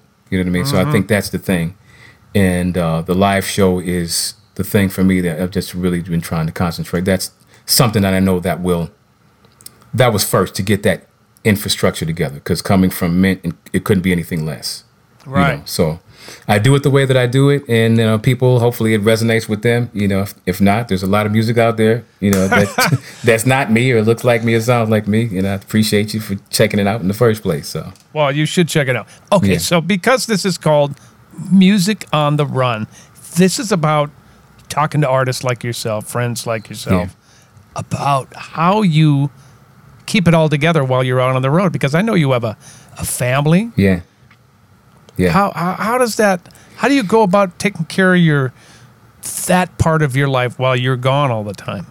Well, thank God the industry became kind of more of a more of, of, of a weekend show kind of thing. Mm. You know, because you know we used to be out doing these tours for weeks and weeks and weeks, and I sure I've done some of that, but more so, most of it has been you know out on Thursday or Friday, back Sunday or Monday. You know, so Right. and then, so you're rock star on the weekends, and then you're a chauffeur on the weekdays. You know, so or in my case, uh, the lawn guy. or, or the longer, whatever you need. Yeah, all of that. Yeah, I'm the know. lawn. Yeah, yeah. What do you think I'm doing right after this interview? That- the lawn guy. I'm the lawn guy. So I mean that has helped in the way touring is now. Um, there was one year where it was, it was really busy. Also, you know, I've- at one point I was in ten different bands, and it was it was a group called um, uh, uh, Ursus Minor, and we played over in France. We did like two two tours a year, basically, in, primarily in France. And so I remember I had that one year, and then straight from there, uh, I went to Iraq. So we uh, with Mint, we played with the troops. Oh wow! You know, it was one of uh, it was, uh, the Mint stuff. You know, so I went over and did some trumpet with Ursus Minor. Went to Iraq. Then from there, went to um, Japan and played for the Marines. okay. You know, there. So that's so I have to make that distinction because they they They'll don't like when you don't. Yeah, they're I like, know. we're not the army. We're the Marines. That's right. Okay, you got to make that distinction. Semper Fi moment. Yeah, yeah, they're like, yeah, do not, uh, uh-uh, mm-mm. Yeah, Right. I guess it's a class thing, but um, so we went from there, and then we went uh from uh Japan to um, L.A. and we filmed this thing called uh, Way Black When. It was this show with Sinbad, and you know, he was Sinbad was hosting, and Yeah, uh, I for love about him. a week and yeah, amazing dude, t- super Yeah, funny, talented, and um, so I was gone for a total of almost like three months. That was tough Kids are young, and they were point? young. They was yeah, they were young. That was really, really tough, Yeah, really tough. So I was like, I don't know if I can do it like that. So I'm so glad that it just so it just so happened that the touring became more of like a weekend thing, you know. And uh, so yeah, it it it helps. That definitely has helped, and it so it's just kind of natural.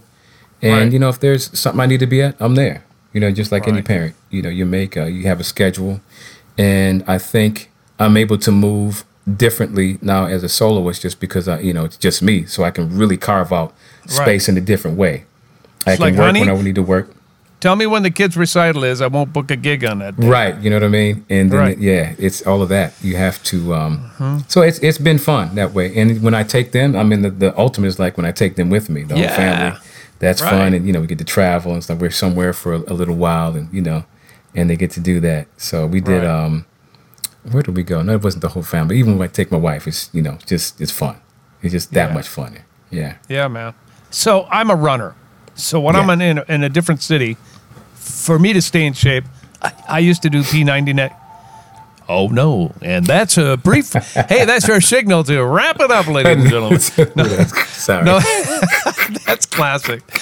So I, I used to do P90X and do all these weights, and now I'm a little bit older, so I I I run. But you're, dude, you're in great shape. You got to be in great shape because you're you're in front. You, you got to look good.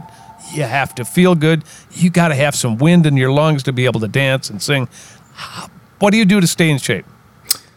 Well, first, I've always been on like a health quest as far as what I put in my body. First of all, that's Okay. been since the days of um, I don't know, 16, 17, you know, playing with a lot of a few reggae groups. They were getting, you know, just used to uh, getting me uh, acclimated to like how they, you know, here's how we eat, here's why we put it, why we put in our bodies what we do.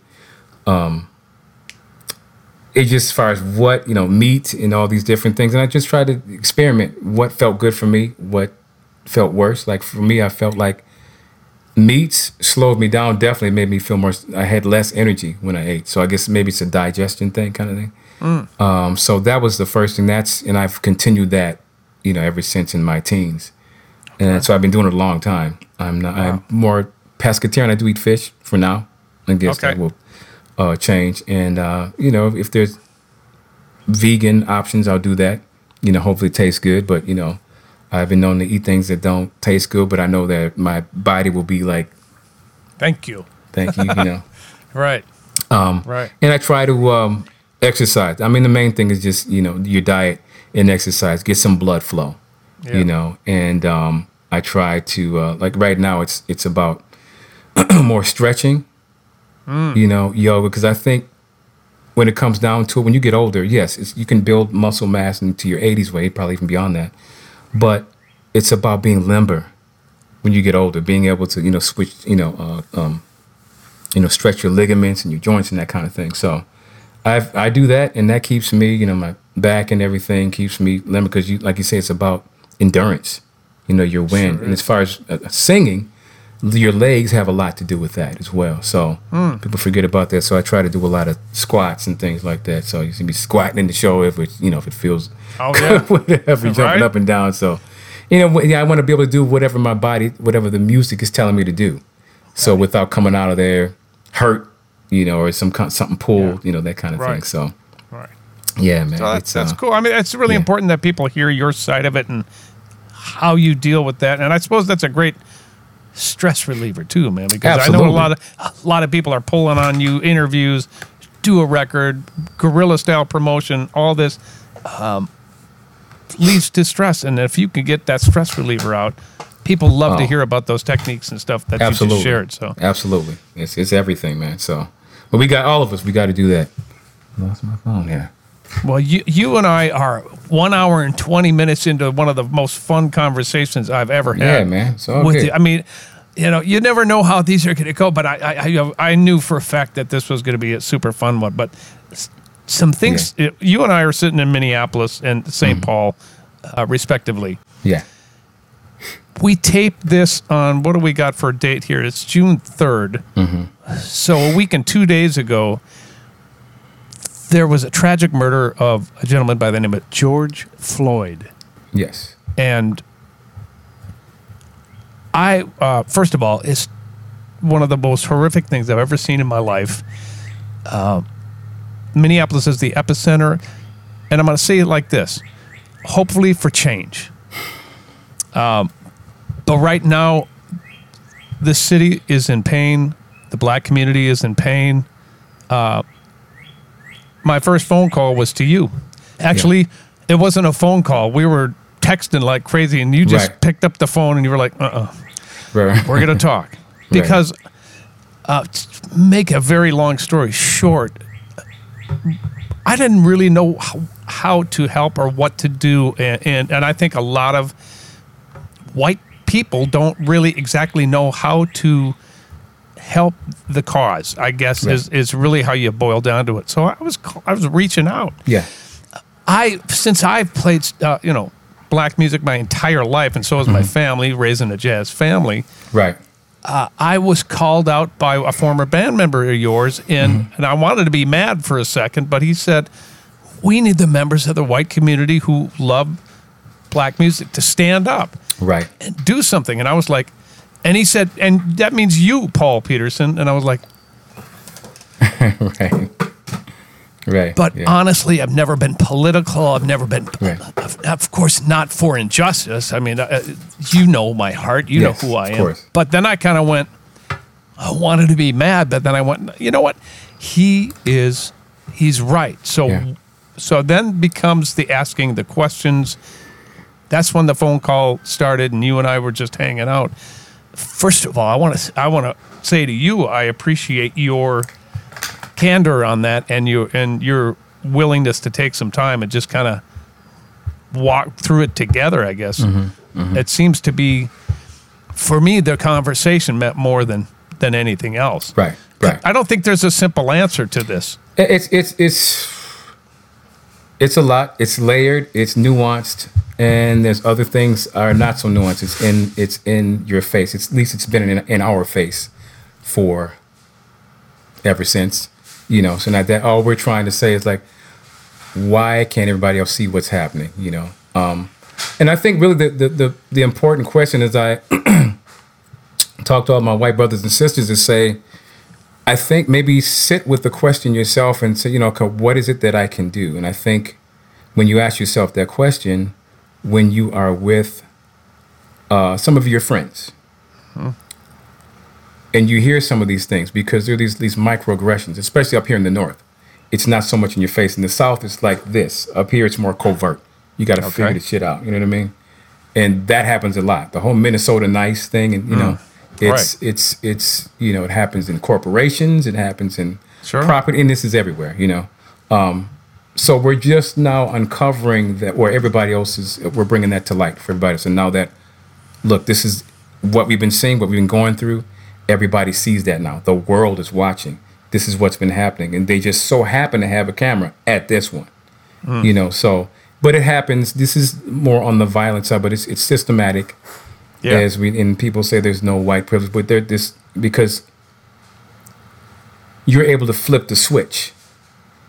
You know what I mean? Whereas meaning you can hang out and you can do certain things, but you know, um, like we have this discussion of like, what can I do? Okay, at some point, if it gets too hard, it's like this is too hard. I don't, and it's going to be uncomfortable, you know. But this is the the world that we live in all the time. So I mean, when people talk about taking a a, a, a knee for nine minutes, your knee is hurting. Well, like, this dude's dead now. You know what I mean? It's like, and we go through this all the time. So right you know, we talk about all this stuff. I, I would just say that maybe when you're with your your, your family or your friends, um, you have to do the hard work. If they say something, you gotta have to call them out. Now you might, Right. and doing the hard work means you may lose some friends.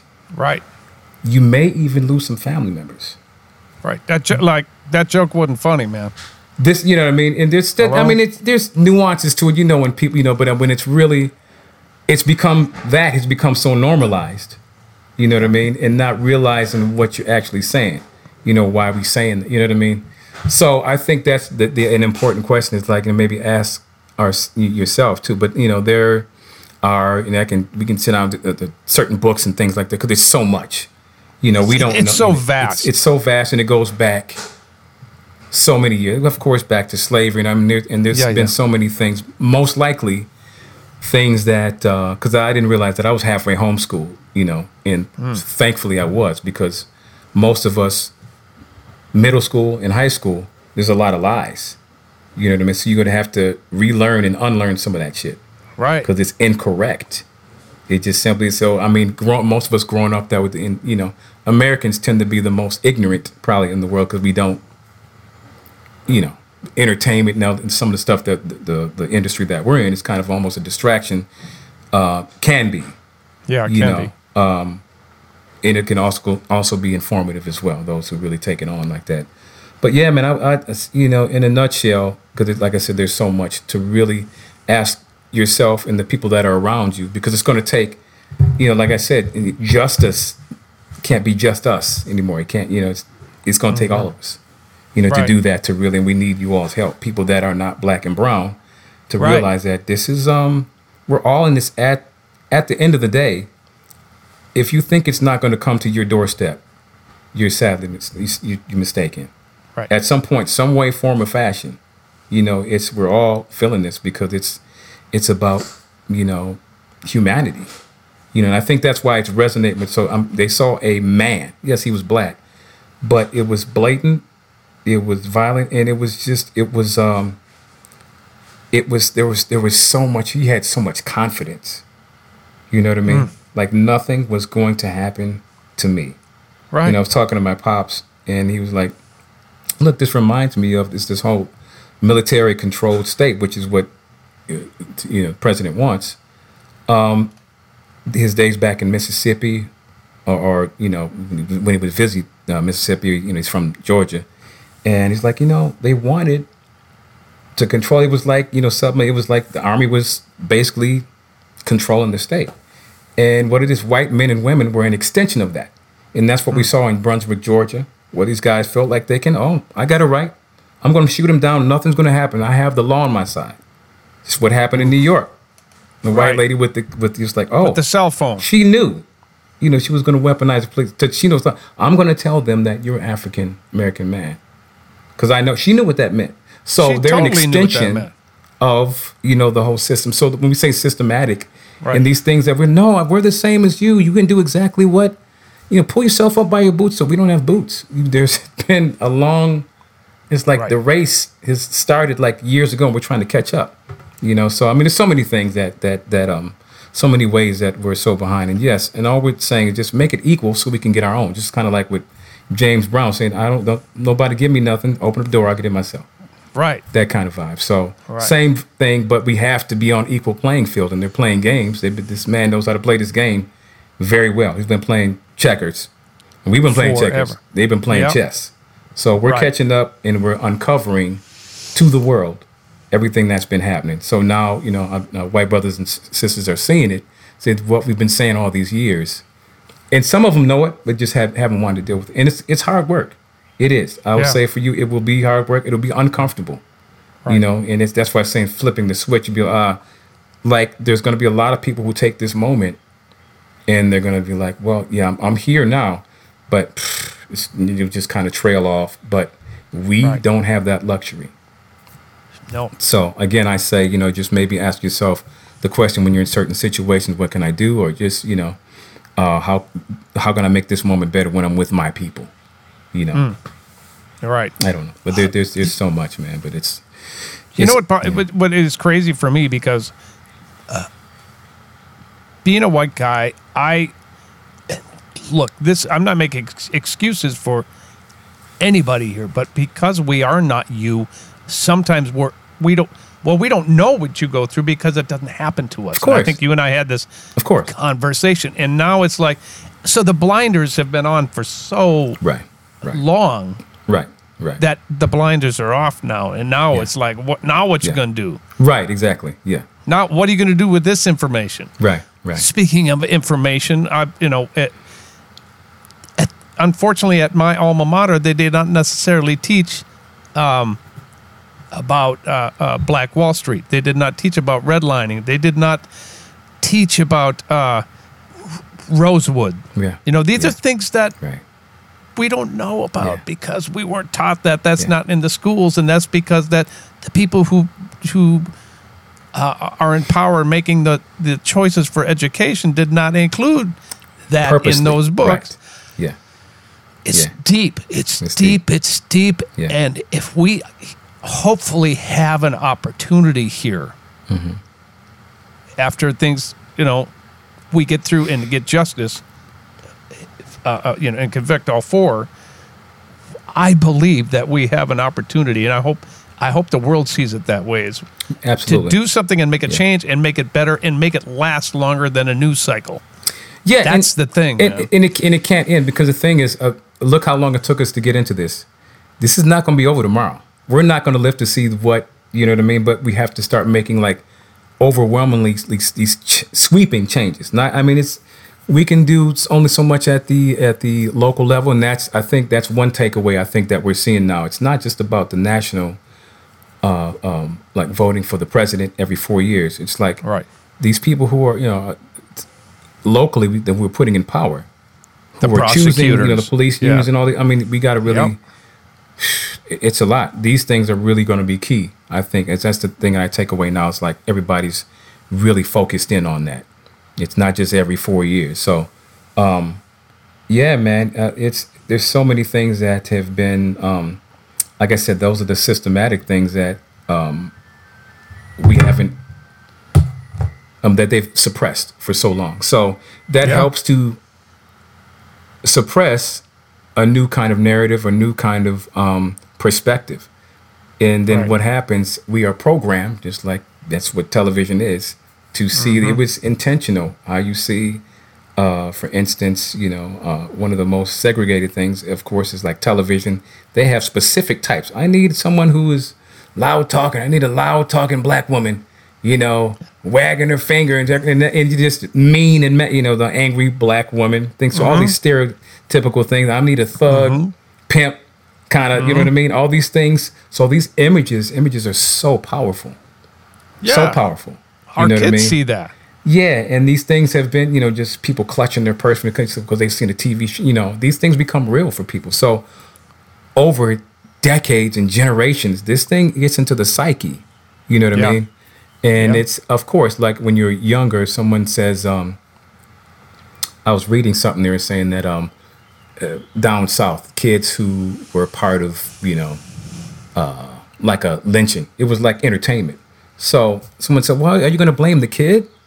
Because they didn't know they've been brought to this. Well, no, but what happens is that will penetrate the psyche of that child. Seeing that Right. that image is Right. powerful.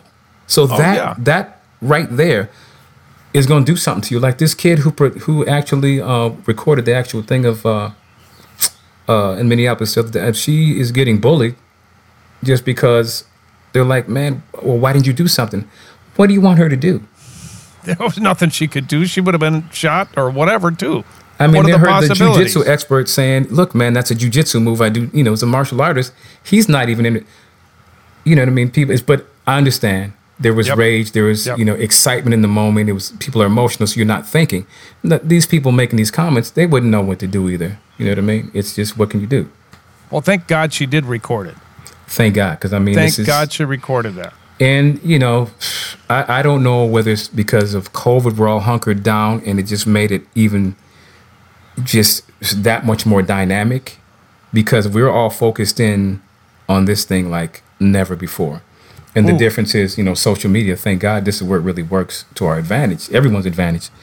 Yeah. So I, I don't know, man. It's it's we have a long way to go. So even on a good day, if we you know start seeing some laws and policies that are changed, right. there's what happens is there's still the people. There are people, anybody who's 70, 75 and not brown, you know, uh, uh, black and brown are going to have a certain mindset. It's just going to be there just because Mm-hmm. True. it's how is it not there? You know what I mean? That's this is Try changing your parents' attitude. Yeah, I'm right. you know, that's yeah, that's Yeah. there. You know, that that's Mom, there. stop thinking like that. Absolutely, it, that's there. Yeah. So, as far as the future, that's where the real justice. So you're not going to find a lot of justice for the people who are dead because they're not here. Yeah. You know, it's for Right, the forthcoming in the future. I think. You know, for uh, your kids, yeah, for my kids. Absolutely. You know what really messed me up, man, and I want to share this. yeah, When you and I were talking, that you said your father's, your father in the early '70s had to have the talk with you. oh yeah, And I'm talking about the talk that says, look, things aren't as rosy as they seem. You can't go do this, you can't do this, you can't, all the can'ts. You know, the talk that my mom and dad never had to have with me. right, Right. The fact that you now have to have that talk with your children, Yeah. that just that Yeah. messes me up so bad. It's it's Um, yeah. that that perpetuates it. and maybe your kids god willing won't have to have that talk with their kids I hope mean, I, that's I- the goal. I hope it's not the same talk. I hope it's. I mean, if it is, you know, then it'll be just a little bit better. I'm I'm hoping. can only hope You know. can only hope But uh, I know we got a long ways to go, and it is unfortunate, man. But you know, because I've had to sit down and say, "Hey, look, man." And the thing is, uh, what's even worse is they've come to me with certain little things that they see already. We're having even, you know, this was when they're much younger. I'm like, God, and I've tried to protect, you know, only you The know as much innocence. as, as, as the innocence. I'm like, let me just let them have this before I lay all this shit on them. right You know, I so don't they blame you. You know what I mean? I'm like, let me just let them before because it's what they're coming into. I feel bad yep because here's the harsh reality: life ain't fair. Right you Right. know what I mean? Right. And your journey is going to be different. You can't do the same thing as your your white friends do. You know, you can do it up to a point, right but you know they can do certain things alone that you can't. You got to move differently. Your tentacles always Mm-hmm. have to be up. You know that's it's so it's just it's it's tiring. it's man wrong is what it is. it's tiring. I mean, just to always have that energy. That's why we need so much, like, have somewhere to decompress and go to, you know, meditate. I mean, Yeah. That's why I maybe think we're so musical. We need these outlets, man, because otherwise it's just like beating yourself against a wall. You know. And I think that I mean, one of the most beautiful things is being open, honest, honest Hmm. about the inequalities and, and, and having these conversations like you and I had, Yeah. Yeah. like Sinbad and I had, like Michael Bland and I had. Yeah. Yeah. Yeah. Because, you know, normally you and I get together and we talk about music. We don't talk about Right. this. Right. Right. Right. Absolutely. But the fact that we flipped, we flipped the switch. Yeah. we flip the switch and we can make it about that and we can go okay it took a heinous act to make these conversations happen Yeah. it just wasn't on our radar to do Yeah. that because we're we're we do what we do Yeah, and it's and it's normalized because it's, I think to me the elephant in the room is is is always there. It's always bubbling. That's the thing. It's Yeah. oh you can always count on you know someone's gonna say something to you, but it, it's always bubbling. yeah You know whether we acknowledge it or not. That's you know Right. like we interact and it's like we don't think about that, but you know there may be people around us. There's you know who might see us. Sure. What are they doing? What are they doing talking? You know what I mean? Could be any little thing because you just don't So know. dumb, but it's man. it's it's really uh it's deep, man, and it's it's so built into uh, the fabric of of our lives that it's really hard. It's going to be tough. We got to do the tough work right now, and it's Yeah. going to take. We got to do the tough work, and we got to stay the course. You know, and I think there's no turning back now on this. I think the fact that it's worldwide. I Mm-hmm. was looking at the crowds in Amsterdam, in Berlin, Unbelievable. and all these pla- and in France, amazing. So I mean, this is a moment we have right now.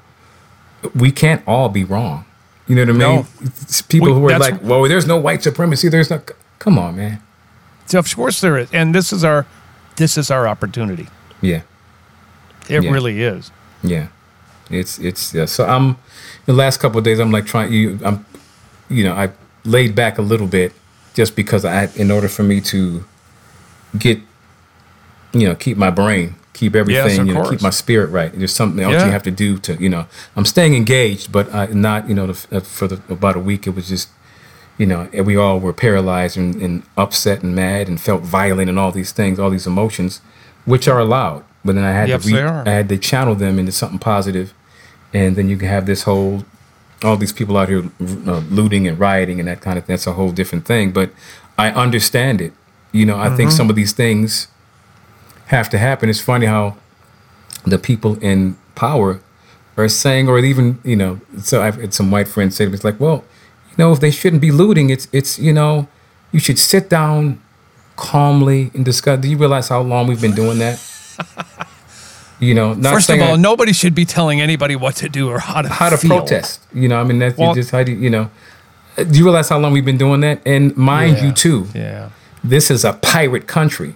They got everything they got, like ill, you know, stolen, yes rapes. That's why we, we look the way we do. Yeah. Let's be clear about that. I mean, that's I mean, it mm-hmm. goes all the way back, man. So Yes, it does. you're going to tell me that you know you should sit down calmly and, and know, I mean, these people have been rioting. I mean, ask the First Nations people. That's a whole different subject. Yes, it sure is. We got So, a lot of work. Can you even do, find one? Can you even find a Native American? I mean, they're so scarce. I know. on the reservation. Can you and here in Minnesota, which I mean, this is, you know, all these all these Native American names, Wisconsin, Minnesota, Minneapolis, Mississippi, all you know, all these. It's you can't even find one, man. So I mean, that's like that's a whole different discussion, but it's it's a lot, man. we got a lot of work to do, but this is, I think, the this is a good way to start. It's a start. Getting it out in the open, Yeah, talking about what we can do, and yeah, we aren't going to have the answers right now, no, but we can exert the effort to be educated, yeah, to talk, and to have empathy for God's sake, man. I think that's the thing that's missing in a lot of this. yeah, man. is basic human rights. And, and, and, and for me that's empathy. And you have to have that. I mean for me the way i was raised that's what that's what we need. Yeah, i, I and again i hope this is the opportunity and that this world will take advantage of yeah. and begin that change Hope i so. can't thank you enough for spending an hour and a half with me brother It's my Um, honor, man. My honor. this is really My cool pleasure. and i really appreciate it tell I ain't before going i nowhere. let you Be- yeah right we can do this for all day long right. tell, tell me uh, tell me where we can find where you're going to be appearing once they let us do Yeah, that yeah, again yeah. and where we can find all your stuff Yeah, uh, uh, it's Stokley official.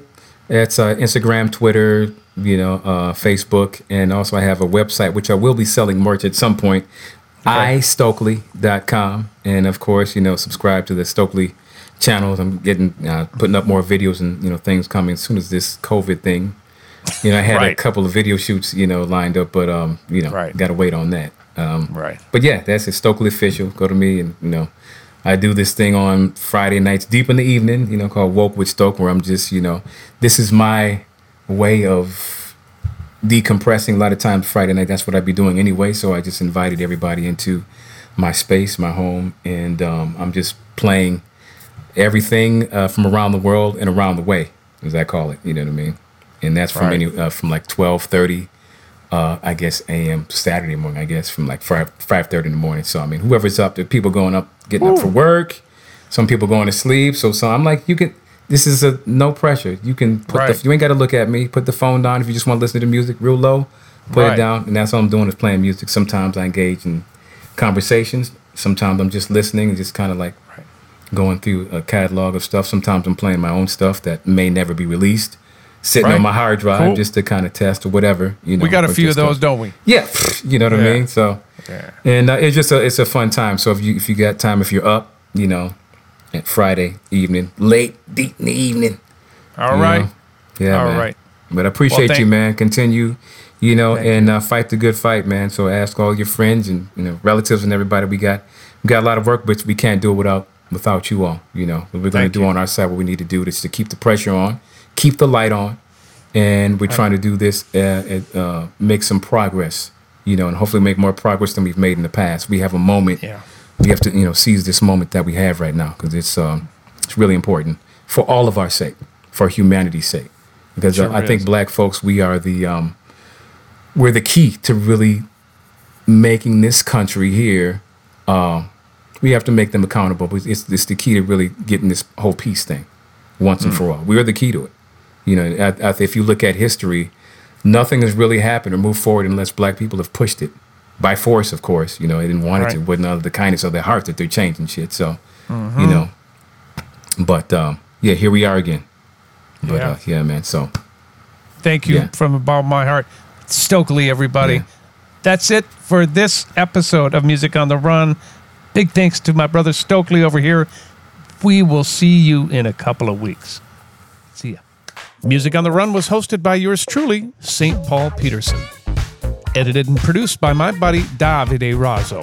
Video editing by Ivan Sebastianov. And a very special thanks to the people who financially support this podcast. And remember, Black Lives Matter.